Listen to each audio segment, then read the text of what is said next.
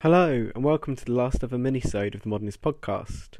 Now, this episode feels quite meta, as our theme today is digital modernisms, with one of my favourite ever scholars, Shawna Ross, who has been hugely kind to me during my time in academia, and I can't thank her enough. Digital humanities is obviously a very important subject to me, running the Modernist podcast and attempting to make academia a little more accessible through digital means. And having Shawna on today was a really great privilege. So let's dive straight in. Shawna, would you like to introduce yourself? Hi, my name is Shawna Ross. I'm an assistant professor at Texas A&M University, where I teach British literature and the digital humanities. My co-written or co-edited books include Reading Modernism with Machines, Using Digital Humanities in the Classroom, and the forthcoming Humans at Work in the Digital Age, Histories of Digital Textual Labor. I also do a little bit in Victorian literature as well. Uh, my current book project is called Charlotte Bronte at the Anthropocene, which investigates the Bronte family as witnesses of the onset of the Anthropocene. That's great. And how did you first become interested in your research? I became interested in the digital humanities in a very organic way. I was in a graduate seminar on W.B. Yeats, and I wanted to classify the types of dialogue poems that he was writing. And basically, it was a genre question. And I wanted to see if there were subgenres of what I called dialogue poems, where Yeats would stage a debate between two or more people. And I realized that because his oeuvre was so big, I was doing a lot of counting. And so I found myself very naturally gravitating towards spreadsheets and doing a lot of counting. And so when I came to my seminar, with my draft of a seminar paper, it was appended with a bunch of spreadsheets graphs, charts, tables, and figures, and everyone pretty much started laughing at me. They didn't understand what I was doing, and those who did think they understood um, what I was doing thought it was just kind of an empty bean counting, and they thought it was actually a retrogressive move. Now, I thought I recognized that counting is a way of thinking. When I do statistical analysis of digital works, I do it by hand. I don't do it at scale via algorithms, but instead I do really hands on work with really kind of simple tools and machines that many people probably wouldn't really recognize as the digital humanities because they're everyday tools that we use normally, like spreadsheets. But at the same time, I'm also interested in optimizing workflows. And that's a very fancy way of just saying, how can we do our work as scholars better, more efficiently? This involves re understanding the basics. How do we read? How do we write? How do we communicate as scholars? And how do we teach? So, for me, using technologies to do this more efficiently is kind of one of the best promises of technology. But then, on the other hand, I also want to acknowledge the pressure of the job market. In order to get my name out there, I realized I needed to um, use the internet and social media and website building to show other people what I was doing in the classroom and what I was doing with my research. Ultimately, I found that, tri- that Twitter was truly a medium that's interesting inherently as an academic practice. And that's really what I think jump started my interest in the digital humanities. That is, recognizing that something that began as an efficiency tool started in itself to change my research in ways that I hadn't understood, and itself become an object of that research, which was very exciting. Amazing. And if it's fair for me to say, you seem a bit like an intellectual magpie, and I mean that as a huge compliment. But why do you think that is? I get that question a lot, actually. Um, and usually I try to say something like, well, I'm just very curious. Um, by my nature, I get bored very easily. I want to be doing multiple things at once. And that sounds really good, but I think it's something of a of a feint, um, because really, it's also kind of about the job market. So, what happened um, kind of in my journey um, from graduate school to a tenure track job? I basically spent four years as an adjunct. That's not long at all, but it was long enough to impact my research trajectory. So, when I was an adjunct, I couldn't really teach what I wanted, and I think this is a really universal experience among many adjuncts. And the one way that I could teach literature was actually to teach Victorian literature classes. Right? So that's not that wasn't all of my training. I did some graduate work in Victorian studies, but the bulk of it was in modernism. But as an adjunct at the particular place that I was at, those classes were reserved for other faculty members. So I had to adapt. And as a result, I started looking more into the Victorian aspects of my existing research. Over time, this ended up really being an important investment in my time and labor, meaning that I became more and more interested in these things, right? And how my research was relevant in the Victorian era. It became more and more exciting as a research prospect. And now that I have a tenure track job and am able to teach in modernism, I've noted that there are still costs associated with my four year uh, of labor kind of teaching Victorian literature. Uh, because if teaching in literature, teaching in literature and research in literature are combined, you can't really invest in teaching for four years and it not have an impact on your research. So this is just kind of practical advice. Something that I've noticed is that the ways that I tread water as an adjunct still deeply impact my research today. The other way in which it affects it today is through the digital humanities. I wanted to learn some new powerful skills that will allow me to maintain my own professional website, to create my own course websites, and to encourage my students to do public humanities works. So I had to gain some rudimentary skills. Um, just in basic website building in order to make these make this thing happen. Um, so ultimately, yes, I am an intellectual magpie. Um, ultimately, I realized that what unites all of my work in the Victorian era, the modernist era, and the digital humanities is that I am fascinated in seeing how literary style evolves as a response to changes in the built spaces around authors, especially as a result of technological change. Uh, and something I'm really interested in is your recent work on radical bibliography. Can you tell us more about that? It's something of an accident, uh, but a very, very happy accident. So I was assigned our 603. So this is our graduate course in bibliography and research methods. This was a class that I had been terrified of as a graduate student, and I somehow managed to get a doctorate without taking it myself. When I was asked at Texas A&M to teach this my second year of the tenure clock, I was terrified. I didn't know what to do. How could I teach something I had never been taught? And so I did a deep dive into syllabi, which is my normal reaction to a problem, which is look up a bunch of stuff, read a lot of things, and try to synthesize them and come up with a kind of model of the average syllabus for something like this. So I did that, and that assuaged my fears a little bit. Um, but also, uh, just kind of being aware of what was going on in bibliography at my institution really helped as well. Um, so, for example, Amy Earhart in my department and Tonisha Taylor um, who's at Prairie View A&M, just a few miles away, are working on the Digital Black Bibliography Project. And former graduate students here at Texas A&M, Kate Ozment and Cait Coker, created the Women in Book History Bibliography.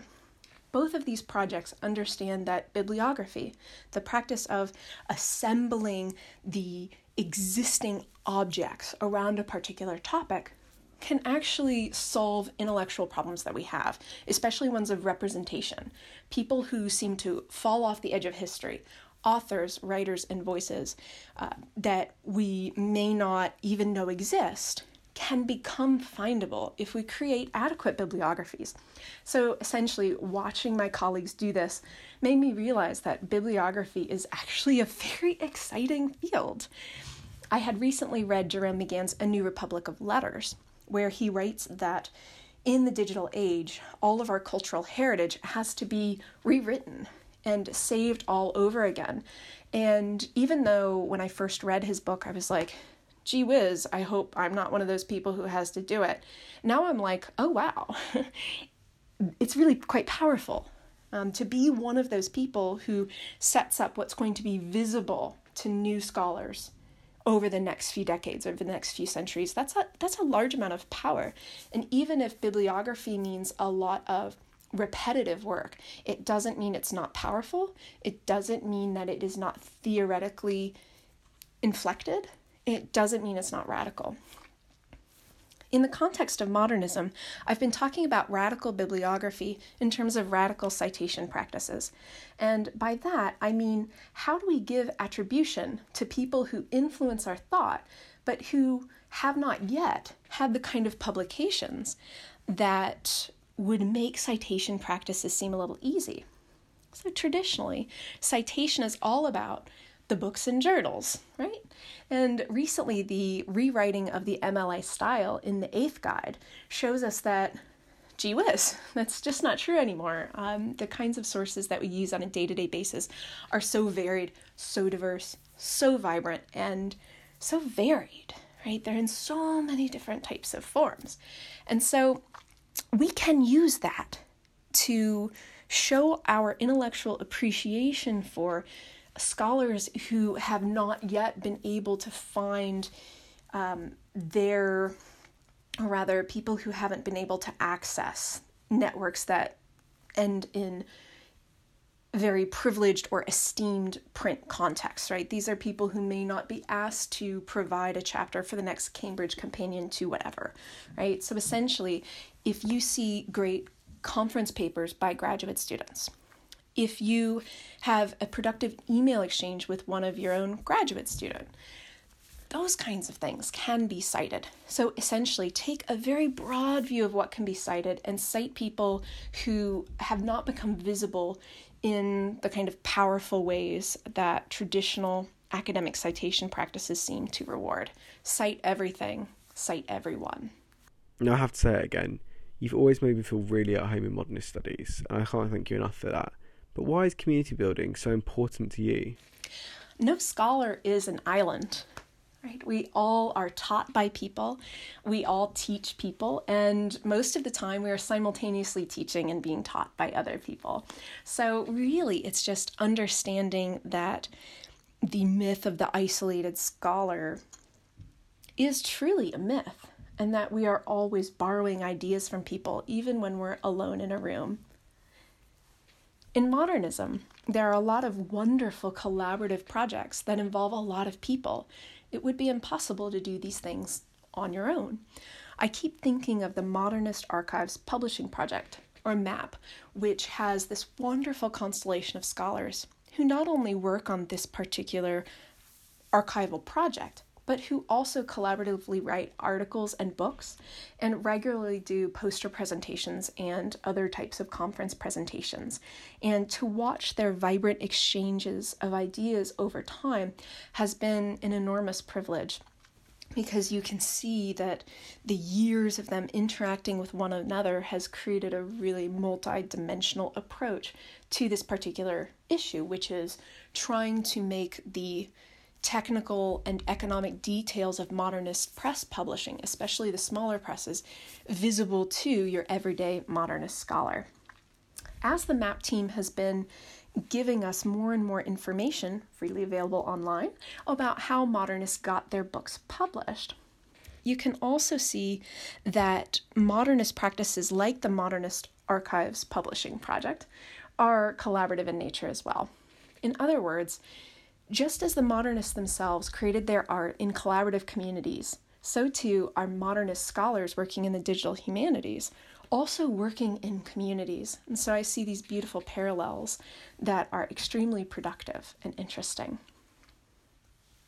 These are networks of favors as well as intellectual exchange. So I also understand the intellectual community as an economic machine in which people who are more privileged by the system can kind of give their own different types of privilege to other people who may be in more precarious positions.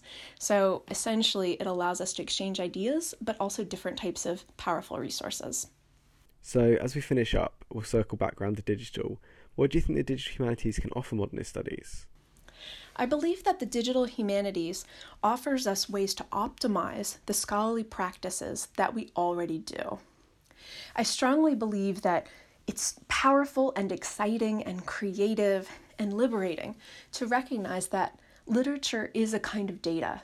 It's a form of data, and it can be transformed into other kinds of data in order to reveal aspects about it that might not be immediately obvious if all we're doing is looking at the page in front of us. But really, um, it, it's also a very practical, down to earth matter to me because I want to do my work more efficiently. Because, you know, I think everybody deserves some time off. Um, we deserve to get off our computer screens. And the way to do that is not to trash the computer or computer screens, but instead to learn how to work with them more efficiently. So I'm really interested in talking with other scholars about the nuts and bolts of doing this stuff right, how not to lose your research. Um, if your hard drive is hi- hijacked, or if you lose your passwords, or if you're not backing up properly, I would love to do some really practical workshops about how to deal with these very common problems. We can also use the digital humanities to reach a broader public, to figure out what the public is interested in in modernist studies and kind of meet these natural fans of modernists where they are, which I think is Pinterest, it's Instagram, it's bots. I also think that the digital humanities allows us to understand in a critical way the conditions under which reading, writing, and academic exchange happen.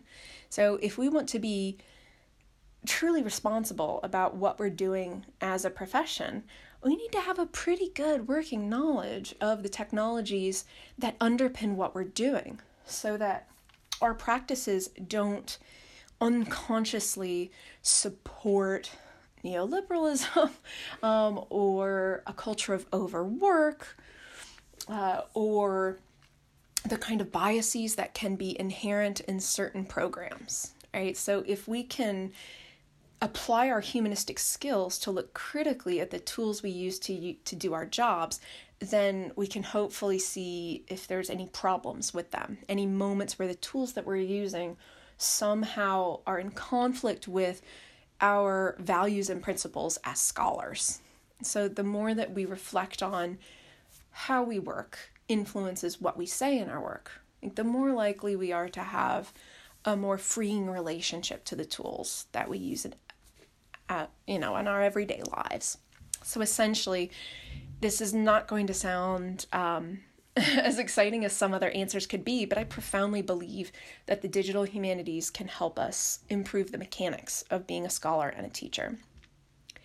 With modernism per se, I think digital humanities offers us new ways to intervene in ongoing literary debates. This is what James O'Sullivan and I tried to do with the collection Reading Modernism with Machines. Because so many people say that the result of quantitative formalist methods only reiterate what we supposedly already know. Now, I think that if digital humanists who are trained in modernism use tools to plumb questions or problems that are already of interest to the modernist community, that's a way of short circuiting these common misunderstandings about the utility of modernism. So it's not always about starting new conversations, sometimes it's about participating in ongoing ones in new ways. Playing with that last question a bit, what do you think it is that modernist studies can offer the digital humanities? I hope my answer is going to be a little bit counterintuitive because I'm not going to say that modernist studies can offer a uniquely privileged viewpoint on what it's like to live in an era of rapid technological change. Any literary period, any literary field, um, whether it's dispersed geographically or in time, any of these can claim that their period is a period of heightened technological change. It's not unique to modernism. Now, the question of whether we think that we are objectively correct and that there's some way in which we did we, we are studying a, a, moment in time that is somehow privileged in the matter of technological change that's even beside the point because making that claim as a way to justify doing digital humanities and modernism is not profoundly interesting to me anymore. Um, yeah it's just every field is saying that right now and it's not i don't really find it compelling so, what we can offer, what modernism can offer the digital humanities, is cautionary tales about the lure of newness. We love to say that modernists make it new. To a degree, certainly they do, um, but also those who study manifestos and the rhetoric of the avant garde recognize that this self proclaimed radicality has limits. To what degree do we believe modernists when they say that they are breaking with the past? Is there truly a break that we can see that's cataclysmic, that separates the Victorians from the modernists, and that separates the modernists from the postmodernists? In practice, we know that, you know, not so much. Sure, there are differences, and many digital humanities are furiously trying to create quantitative data that seems to show obvious lines in the stylistic and temporal sands. But don't we know as modernists that this is a powerful argument that people are using to drive sales of little magazines, to become empresarios, to get attention for the newest gallery opening or the newest anthology publication? So I think what modernism can offer the digital humanities is a way of looking critically at these claims about newness, these claims about radical technological change. Do we really trust the modernist's own rhetoric? I hope not. I hope we study it with a critical eye, and I believe that modernist studies can do so with the digital humanities as well. There are plenty of critiques against the digital humanities. We're seeing many now. Uh, the LA Review of Books and the Chronicle of Higher Education are kind of infamous right now for giving a platform for people who just want to uh, critique the digital humanities and kind of take it down once and for all. Um, but, you know, a lot of this is very bitter. Um, a lot of it is about, um, you know, leaving no trace of digital humanities, right? So instead of having this um, very unproductive moment where either DH is saintly and perfect and will save the humanities, or it's garbage, there's nothing in it, we're all fakers, right? I think modernist scholars, because we have these great practices of understanding manifestos and claims to newness, that we can take more of a middle ground and provide uh, more measured contributions to these arguments that are either for or against the digital humanities. Great. And lastly, do you have any advice for those wanting to get involved in digital humanities?